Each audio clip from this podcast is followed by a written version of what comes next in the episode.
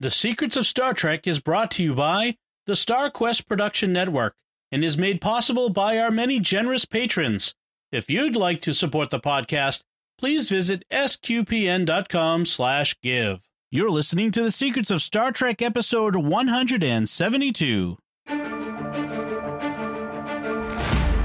Hi, I'm Dom Bettinelli, and you're listening to The Secrets of Star Trek, where we discuss the hidden layers and deeper meanings found in all the Star Trek TV series, movies, and more. And today we're discussing The Spy Humongous. Humongous? this lower this next episode from the Lower Decks season two. Joining me today on the panel are Father Cory Sticha. Hi, Father Cory. Howdy, Dom. And Jimmy Akin. Hi, Jimmy. Howdy, Dom. Folks, be sure to share the podcast with your friends to help us grow our community and reach more listeners. Uh, you want to stick around to the end of this episode because we're going to have your feedback on this episode, on the our previous episodes. And I want to mention a show from another show on SQPN that you might enjoy called Catholics of Oz, featuring our friends from Melbourne, Australia, who talk about all kinds of awesome, interesting things, including very often sci-fi, including Star Trek. So definitely check them out wherever you find fine podcasts or at sqpn.com slash oz and uh, Father Cory, you threw me off because you called me. You said "Howdy, Dom," and I was just not. A whole, I wasn't ready oh, for that. I was. I should have. I should have followed up with "How's it going?" it's very confusing. Changing things. If on listen to Stargate, I do actually. I usually respond that way, and I was a little tired this morning, so it got thrown in. okay, so Jimmy, can you give us a recap of the Spy Among Us? The title obviously is a reference to The Spy Among Us, but it's because the Pakleds are big, the spy humongous. Yes. Um, the Cerritos is on a peace mission to the Pakled planet, known as Pakled Planet, to arrange a ceasefire in the current conflict. However, the Pakleds mistake Captain Freeman for Captain Janeway and also try to sneak a Pakled spy aboard the ship. The spy turns out to be no threat, for he cycles himself out an airlock and has to be rescued from the void of space. Afterwards, Freeman tricks him into revealing that the Pakleds have a secret plan to plant a bomb on Earth. Meanwhile, Boimler is trying to fit in with a group of ensigns known as the Red Shirts, who have made a pact to help each other get promoted to being captains one day. Turns out, though, the red shirts are all talk and are too busy imitating other captains to exercise real leadership. Meanwhile, meanwhile, the other lower deckers are engaging in the arduous task of anomaly consolidation, which means collecting dangerous space junk that the officers have retrieved from their missions. Tendi is initially enthusiastic about this, but she sours on the experience, and a mood altering cube causes her to become enraged and turn into a giant scorpion monster. Boimler's quick thinking saves the day when he deliberately makes a fool of himself using replicators to humiliate himself with food. This causes Scorpion Tendi to laugh and revert to her normal cute humanoid form. The end. So I wanted to start with the Pakleds in this in this episode because Pakleds are strong. yes. Yeah. Partly because I wanted to uh, to think about. I was one thing that made it, this episode made me think about was the Pakleds. Why the Pakleds in Lower Decks? Why are they the, the bad guy? And they're kind of the perfect, you know, villain from other series that Star Trek already has. Because well, one other series, you're right, yeah. right, yeah, TNG. Because they're incompetent but surprisingly able to remain a problem for Starfleet. Mm-hmm and that that's comedy gold there, right? I mean that this is sitcom comedy gold. This is like Newman from Seinfeld, you know. This is the sort of I'm not sure why this guy is still a problem, but he is. And he, and he's funny. What do you think like of that as the reason why we have say Pakleds as opposed to Klingons or Romulans as the primary? Father, you first. Yeah, I'm, I'm, kind of thinking about it, but it's I, I, agree a lot with what a lot what you're saying, Dom. I mean, it, they are very much a, a comedic race that can, as the, the episode that they showed up in, that can you know you, if you underestimate them, they can be they can be a real threat. Uh, but then they you know step on their own toes. But I was kind of struck by, and I, I'm sure it was a conscious choice on the part of the the producers, where we see Pakled Planet and it looks like a very developed uh, civilization. The buildings don't look cobbled together like the ships are. and I don't know if they're gonna if they're just doing that as kind of a you know look at these guys that they can't you know they cobble their ships together but they've got still got civilization at home or if that's something they're to actually explore as part of there was something that happened in the history of the Pakleds that led them to the state that they're in now. Hmm. Interesting, Jimmy. So, it, it, for a series like this, you want to draw on Star Trek history for your ridiculous villains. And this is set in the TNG era approximately. And so if you think about TNG, how many how many how many comedic villains do we have? You know, things that were meant to be threats and didn't work or otherwise came across comedically. And the Pakleds are kind of ones that were sort of meant to be taken seriously, but sort of not. And so they're kind of deliberately humorous. Even though to many viewers they just came across as as failed villains. I mean, just Right. they're they're lame. Um, but if you think about TNG, what do we have that kind of fits that mold of villain that turns out to be annoyingly comedic? Um, okay. F- Ferengi in their initial appearance, Mm-hmm. Pakleds, Yeah. and Armus from Skin of Evil. Yeah. So, what have we been seeing as villains on this show? That's right. That's right. Uh, it for original appearance Ferengi, Pakleds, and now Armus from Skin of Evil. Interesting. Um, and if you don't remember Armus, that was the pool of, of oil that killed Tasha Yar. yes. Yep. Um, Which we get to see at the end being mocked. Yes. Yes. So they're essentially revisiting the next gen classic villains that weren't actually that threatening or that Mhm. came off lame for one reason or another. And I think if the Ferengi hadn't sort of been redeemed by DS9 in many ways, They could be the main villains. now. yeah, Right. yeah, Yeah. that's true. But but I like that we have this, you know, multi-episode arc with the Pakleds. I've Mhm. I've talked before about how I like what they're doing with the Pakleds, That I think they're a great villain for lower decks, and I Mhm. like that they're that they're turning this into at least what looks like at least a season arc. Yeah, Right. Yeah, this is uh, according to um, the uh, Memory Alpha website. This is the third Pakled, primarily Pakled story. Although they get mentioned quite a bit, but uh, Yeah, yeah, they, this is their third story. Uh, I do like it's very br- on brand for them to their planet to be called Pakled Planet. Yeah. Mhm. very unimaginative. Um, And then I- and they figure out who's in charge by how big their helmet is. Yes. I don't have a big enough helmet for that. big yeah, helmet. I, I I like when Janeway beams down and she's ta- or Freeman, Freeman, beams yeah. down and Yeah. she's talking to their ambassador and she says, "I want to negotiate a ceasefire." I don't have a big enough helmet for that. Well, then I need to speak to someone with a bigger helmet. Yeah. and I like how she's she's very specific about what she needs to speak with. It's like Yep. she doesn't say I need to speak with someone who can. yes. That that could provide opportunity for misunderstanding. I need someone with a bigger helmet. right. Yeah. And we get successively bigger helmets from the Queen, the King, and the Emperor, because of course they Yeah. have all of those things. In- until a revolution occurs. a revolution, yes.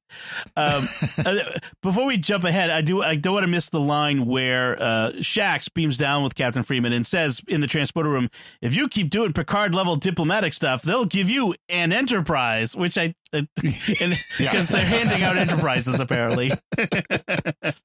so that's good.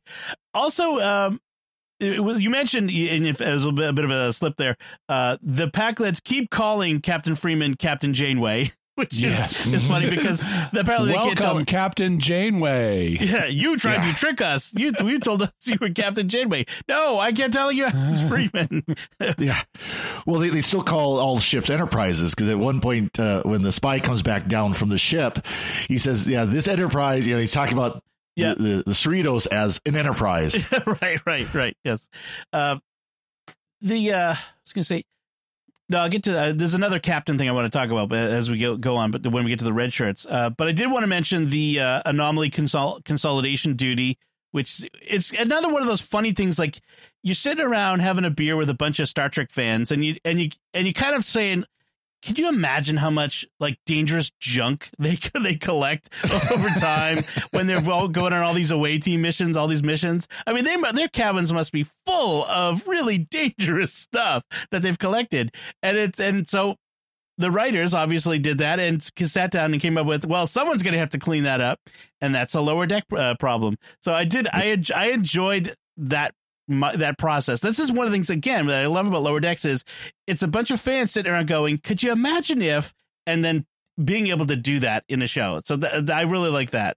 I, I, I, I like it as well. I also eh, like the sequence that this resulted in because mm-hmm. we get effectively lots of sight gags. Yes. Um, because they, they're collecting all these weird objects that officers have brought back, and they each have something they do that gives us a sight gag. Yes. Yeah. And interesting, if you watch it, all of the, uh, right up to the end, except for the very last one, all of the bad stuff happens to Mariner and Rutherford caused by Tendi. Like Tendi drops yeah. the thing, she knocks the thing, she touches the thing, and and then all this bad stuff happens to to to Mariner Rutherford until the end one where she turns into the Scorpion King, uh, which or, I thought, well, in, yeah. until there's a flip late in the game. The yeah. first one is, I mean, she she has to deal with these pigs that come to life from a, a book that she's opened. Right. Um, these giant pigs, and then she gets eaten and pooped out by a big slug. That's right. That's right. That's yeah. the, and the then she, and those are the things that sour her on this experience as she's holding a mood altering cube, and right. that's what turns her into the giant scorpion. Right. I wonder if it was a Scorpion King homage. Like I literally just thought of that as we were talking about it. Like I wonder if because that was like in the in the in the history of worst special effects in in film, it was the Scorpion King from The Mummy, uh, mm. played by The Rock, who also uh, guest starred in mm-hmm. Star Trek at one point. Tsunkatse. Tsunkatse, yes. Um, so I, that's an interesting. I, would love to see it behind the scenes and see what the producers say about that.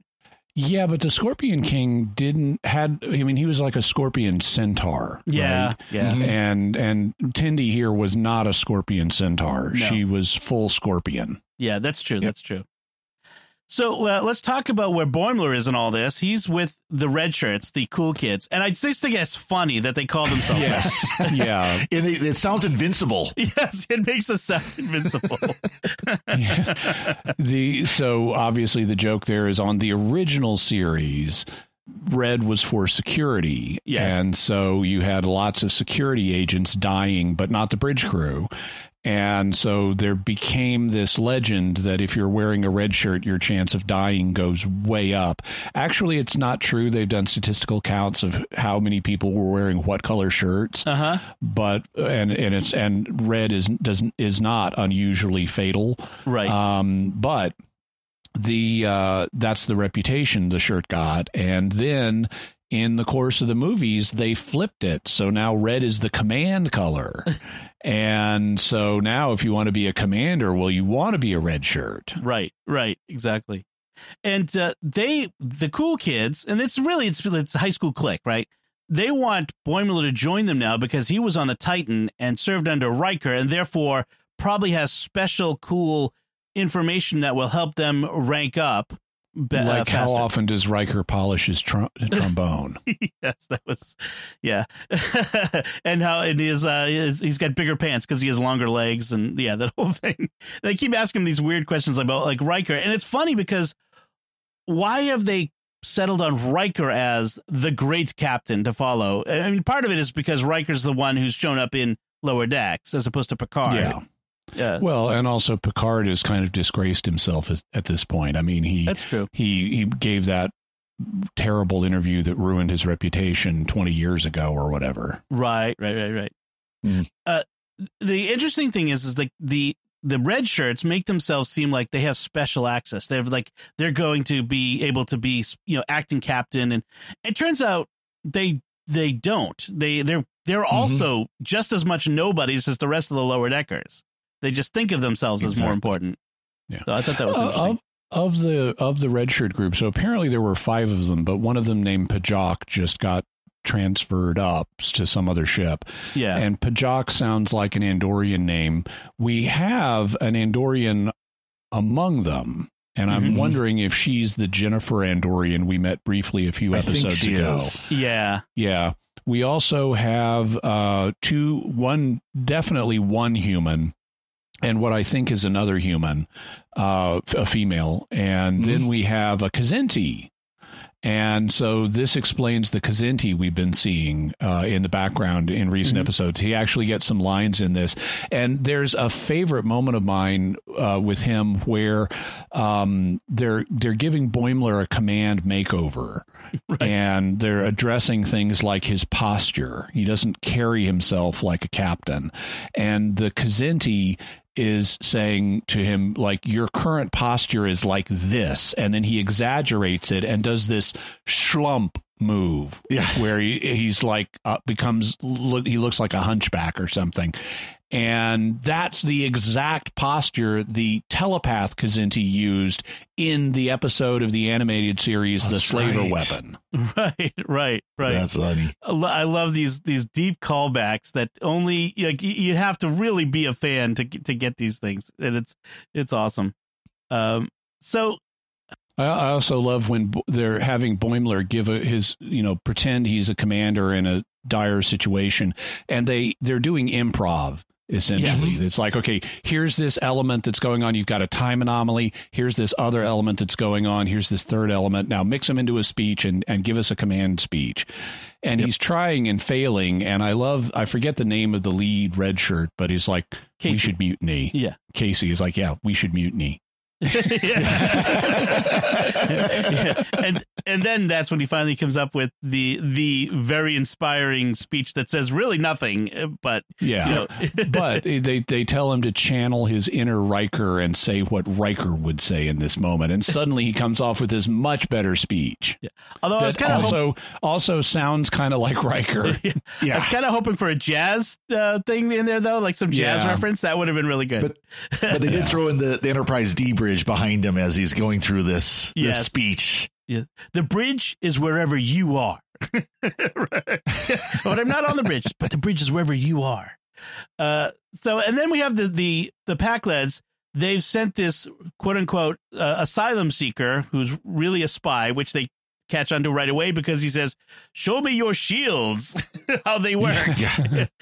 and uh, and and your Crimson Force Field, which is a, a reference to an imaginary defensive weapon from the Samaritan snare when they were first introduced. yeah, Um, basically, Geordi LaForge told them the Enterprise D had this thing called a Crimson Force Field that would disarm their photon torpedoes. And really, he himself, because he was on the Pakled ship at the time, they were holding him hostage, and he disarmed their photon torpedoes, and Riker blew a bunch of hydrogen or something yeah, out Yeah. of the out of the enterprise's whatever and it and to simulate the crimson force field and Right. so all these year all these years later the Pakleds are still trying to figure that out right. They haven't, haven't got the gag yet.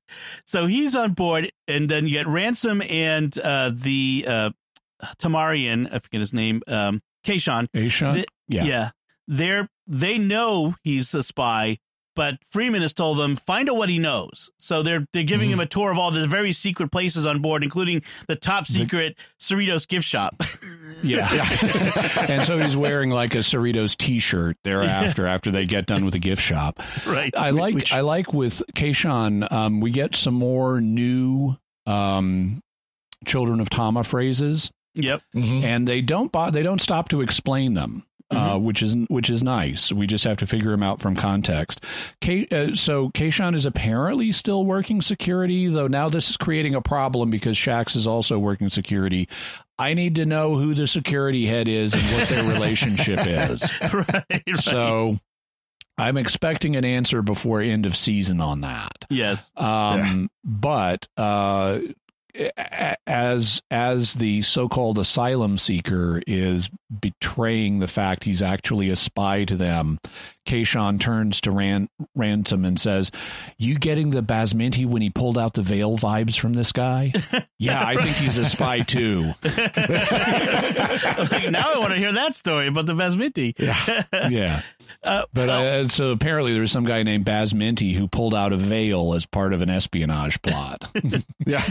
then uh while Ransom and Kayshon are kind of gloating over the fact this guy is so dumb and they're going to get so much information out of him about the Pakleds, they turn around and he's gone, which is kind of funny because it's like this guy, it's, he's, he may be dumb, but you let him get away and he's wandering around the ship. So that was that was pretty Well, good. I, I I wrote down, you know, they oh, they underestimated him, and then later as he's floating out in space because he thought the airlock was a bathroom or not. I love pressed that. flush and Well, I mean, what that was such great comedic timing on that that little scene where it's like he's gotten away from us, and then you see him floating by outside the window in space. I mean, just that was a great moment. Um, and then they revive him in sick bay. yes, because as Doctor Tyler Pakleds says, are strong. they're they're strong. And you actually don't die immediately in space anyway. Yes, and depending on their physiology, maybe they can you know survive for Right, short yeah. periods. And Mhm. fun fact, even hum if you're a human and you get blown out into space, you're going to have about 30 seconds to suffer. right. Yep. Um, I'm not sure that's good. So uh, yeah, if you have the uh, Apple TV Plus uh, series called For All Mankind, kind of explores this idea. So it's that's actually Hmm. kind of interesting. oh yeah, and do not try to hold your breath. Expel all of the oxygen from your lungs immediately. Oh, it's your yeah. only chance to keep your lungs from rupturing. Yes, yes. Exactly. Uh, keep that in mind. Uh, so Tendi's desire to have she she's her desire was to have fun with her friends taking out the trash. She thought, well, anomaly consolidation duty sounds like fun. We never get to go on cool missions, right? Except every episode they do some some kind of cool mission. So I think it's kind of funny. Like, well, we're always complaining we don't get to do cool stuff, yet they've been doing cool stuff all along. They just don't recognize it. So I thought that was funny. Uh, and then we have this the the red shirts, uh, specifically Casey, because he seems to be the ringleader of this. They they kind of say to Boimler, "Look, you've got to leave these lower deckers behind and, and come with us because." Being a Starfleet officer is about inspiring others, and Boimler's like, "No, it's about doing stuff." You know, we we work. There was a line: "We work in Starfleet. Slime's a given." Like, like Yeah. being in Starfleet is about getting your hands dirty, not about standing on a on a pedestal and orating, which is what they end up doing instead of fixing things. To be fair to Casey's perspective, that's a lot of what we see the the commanders doing That's in, true. in Star Trek shows is orating and inspiring people That- r- that is rather than actually Yeah. doing stuff. But then that's sort of not the inspiring part as much, but not getting your hands too dirty is actually what higher ups do in the military. Um, Yeah. You don't want your general. This isn't ancient Egypt. You don't want your commander in chief leading the battle against the Hittites. right. Mhm. That's true. Um, That's true. you Yeah. you want him safely protected, and he orders people to go into battle with the Hittites. right. Yeah, and, and and most of the time, you know, if you're in the military, if you're if you're you know enlisted like I was, you only really saw your commander if he was doing some kind of inspection round where he was going through and and you know inspecting the offices or uh, had some commander's call or something like that. So you didn't see them in the day to day work that they did. You saw them just with these special moments where it would be the more you know give the inspirational speech and stuff like that. True, true. Although when the time comes, the the red shirts all line up and are simultaneously giving conflicting inspirational speeches when Yeah. Boimler runs in to fix things. It- It's it's interesting. As soon as the first one steps forward and starts doing the inspirational speech, you see the facial expressions of the people they're inspiring start to warm to that. Yes. Mhm. And then as soon as the second one gets up and starts counter inspiring them, they start looking confused. yes. Uh, another great line that occurs around that moment, the point is when Casey derisively rejects Boimler's, you know, friends uh, of the lower deckers, says, uh, "This isn't a friendship; it's a starship." Which just and there's a good follow on line to that. Yeah. Are you a star? yes, right. no, I'm a friend. Uh, and then in the end, like, so what they're competing for is like they that Casey has heard that someone's going to get to be acting captain. Ransom's going to pick someone, you know, a low, a junior officer to be acting captain, and uh, they're for all like the, competing for like it. the for like the end of a shift. yes, So, mm-hmm. like the watch officer, who I guess is ransom, is going to take a break, and whoever's whoever the new watch officer at the end of that shift is going to be is going to be the acting captain captain till the shift ends. Right, and this right. is something they don't really make clear early on. Like, because I'm going, what do they mean acting captain? Is this some kind of regular permanent position? Right. Mhm. And no, it's not. It just means you're going to be the watch officer until the end of the shift. Right. Right. And he, you know, it, and disdainfully, because Boimler uh, makes a fool of himself, quote unquote, to solve the situation with Tendi, and he he rejects that. Like you should, you know, shouldn't make a fool of yourself, and therefore he rejects them, puts himself up to ransom. I want to nominate myself as acting captain, and Ransom's like, yeah, whatever, like he doesn't care Yeah. and then gives Boimler kudos for solving the situation with Tendi. And then Casey gets to be acting captain for 10 seconds until Shaxs comes in Yeah. and tells him to get out of his seat and go clean up the airlock where the Pakled did something unspeakable, which is it was an awesome moment for for uh, Casey to get his comeuppance. So that was that was good. there is a nice moment in there of sympathy for Casey where we after Ransom has told him I'm I'm heading out of the bridge. You're acting captain for now. Um we get this shot of of Casey as he's looking at the captain's chair. And we see the view screen of space behind his head and we see his eyes and he's like starting to tear up this is Yeah. clearly a very certainly his eyes are sparkling and this is clearly an emotionally meaningful moment for him and as a fan you know i, I think that works you know Yeah. i think Mhm. fans in the audience will understand what it means for this character to be able to sit in the captain's chair legitimately. And I think that'll Right. be moving for a lot of fans. And I like that they give that little bit of redemption there to uh to Casey before he has to go clear the fouled airlock. That's right. Yeah.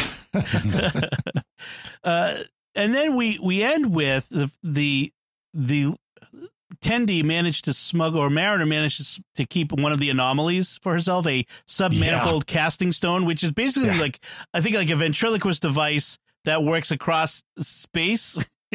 and they they decide to use it to prank call Armus of the Skin of Evil, which yeah.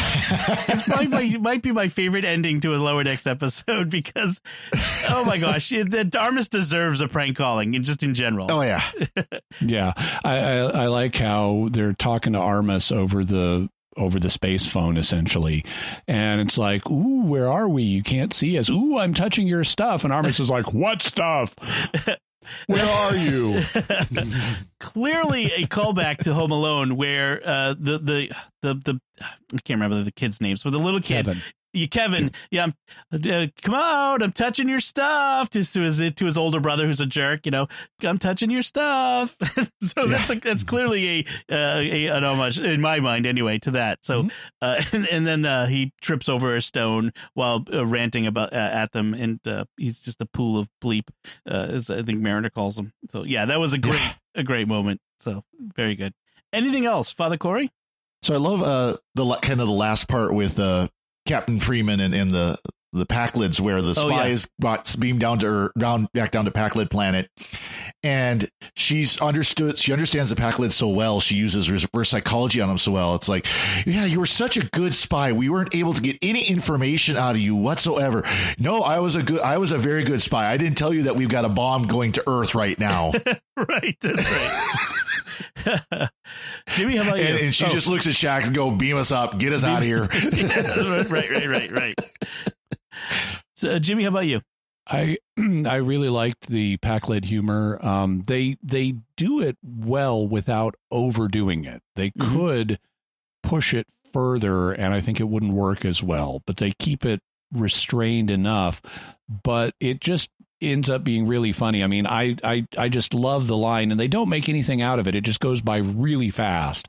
But I just love the line about there's you know they're they're having a revolution Yes.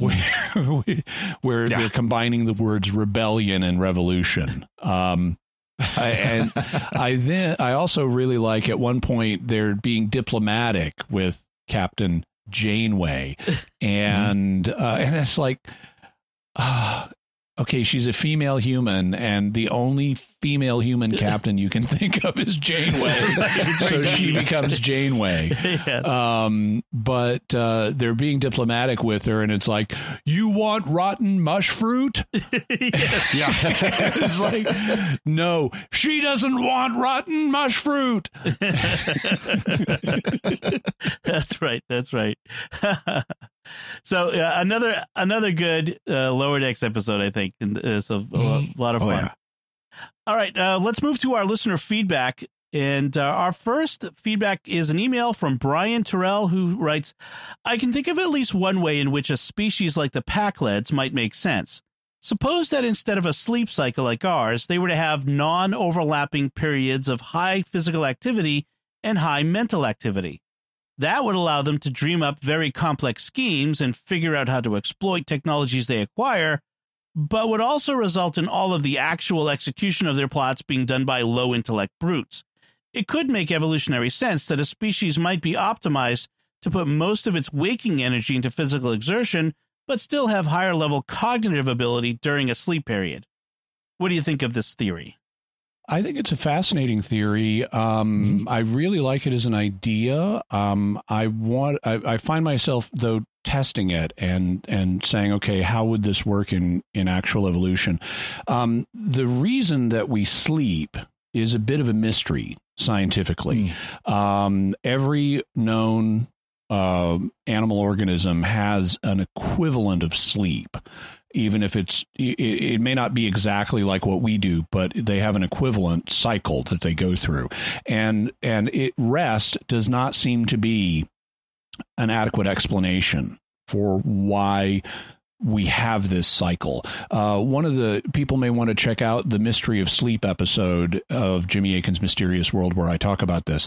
But one of the theories is that we have sleep not just to rest, but also to help our immune system deal with uh, pathogens. Hmm. And um, one of the requirements of sleep, because it is not easily shaken off, that's the difference between sleep and rest.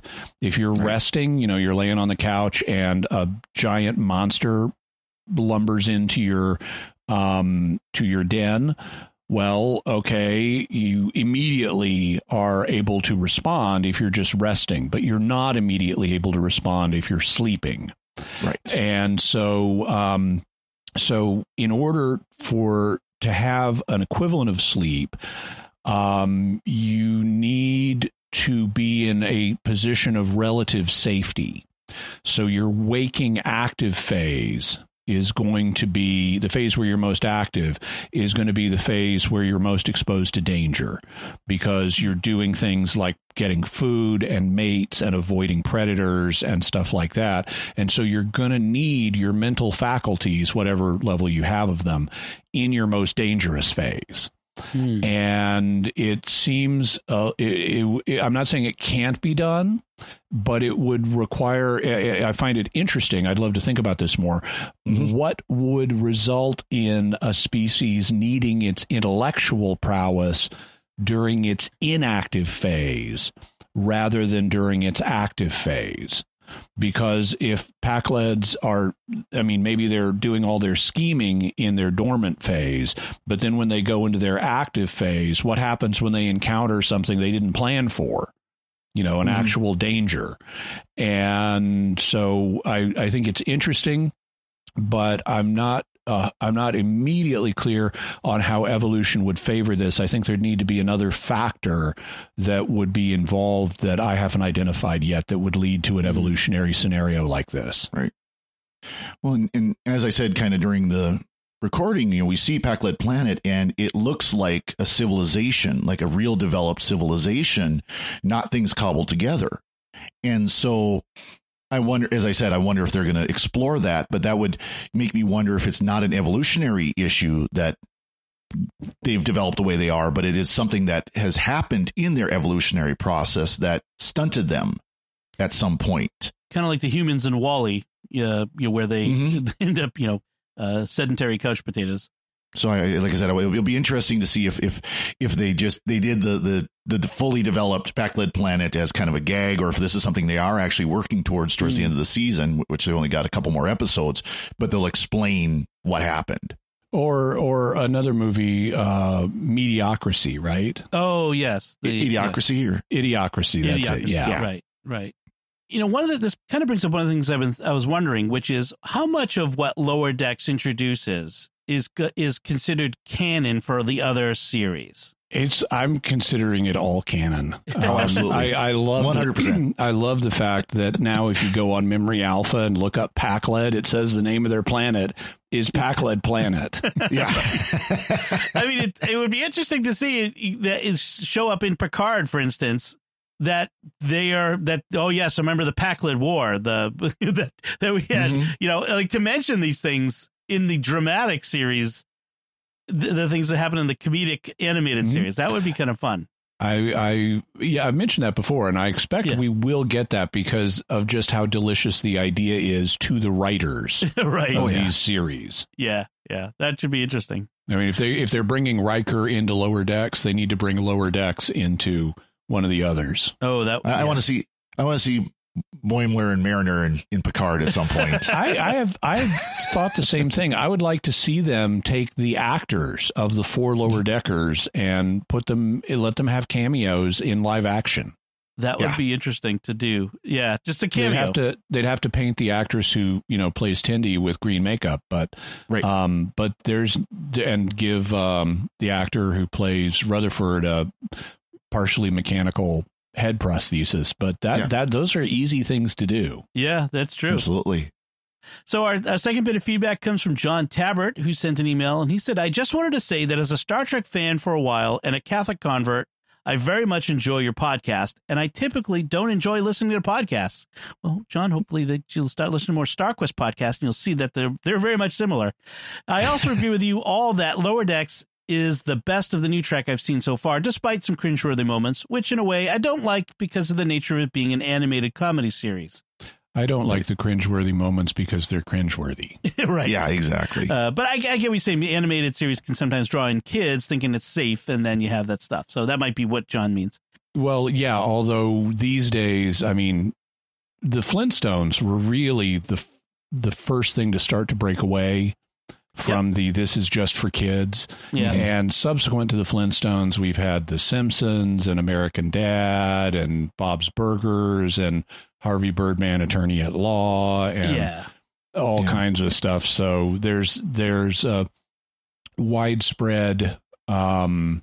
Perception Yeah. if in the culture that this these Yeah. are not just for kids anymore and and, and we're not talk even talking about some of the stuff you see in Japanese cartoons. Yeah. Right. That- Exactly. Um, and so parents today do need to be vigilant about that. And I would assume most parents uh, in thinking about lower decks are probably not going to assume it's my little pony. That's Mhm. true. True. Uh, and then John finishes. Hopefully, they end up become uh, coming up with better material in the future for other series compared to Picard and Discovery so far. So, um, Yeah, and I would say for me, Discovery is the bottom of the barrel of these things. Picard, eh, even though it's got elements I don't like, it's I would say Picard is way better than Discovery. Um, but it's still not as good as Lower Decks. yeah. Yeah. Yeah. Yeah. Pro- Prodigy looks like it's it's got some potential to it. Obviously, you know, Strange New Worlds looks if they keep you know the same uh, with Pike and and uh, number one and all them. If they keep that that same energy they had it with Discovery with those characters, it's going to be fantastic. So Yeah. E- And that- even Section Thirty One may turn out to be. Uh, well, because it's going to have Ash Tyler and it's going to have um, Georgiou. Empress Georgiou, and and she certainly is a fun character. As long and and she might be a restraining influence on the political correctness of the show, which is one of the worst problems of Discovery. Is it's gone in this totally woke direction where everything is about emotionally affirming each other instead of Yeah. actually doing stuff and getting on with it. we're we're together in our togetherness of of living the life of togetherness. Group hug. Yep. well, thank you, John and uh, Brian, for your feedback. And we love getting Yeah, great feedback, feedback. from you all. Yeah. Uh, before we finish, I want to take a moment to thank our patrons who make it possible for us to create the secrets of Star Trek, including Matt and Jesse L., Joe D, Marshall B, Dave D, and Catherine O.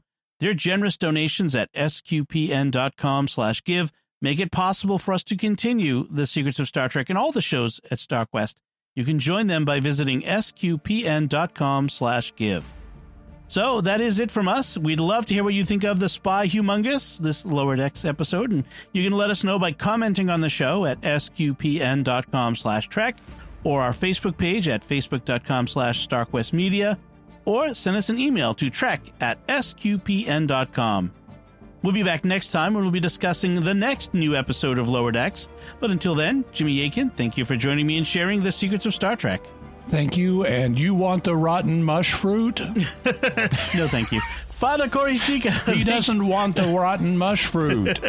Father Cory Sticha, thank you as well. Thank you, Dom. And once again, I'm Dom Bettinelli. Thank you for listening to the Secrets of Star Trek on StarQuest. And remember, computer, taffy, honey, shrimp, soda, corn, steak, chicken nugget, crispy lemon, rock candy, chili, gravy, chocolate sundae, hot!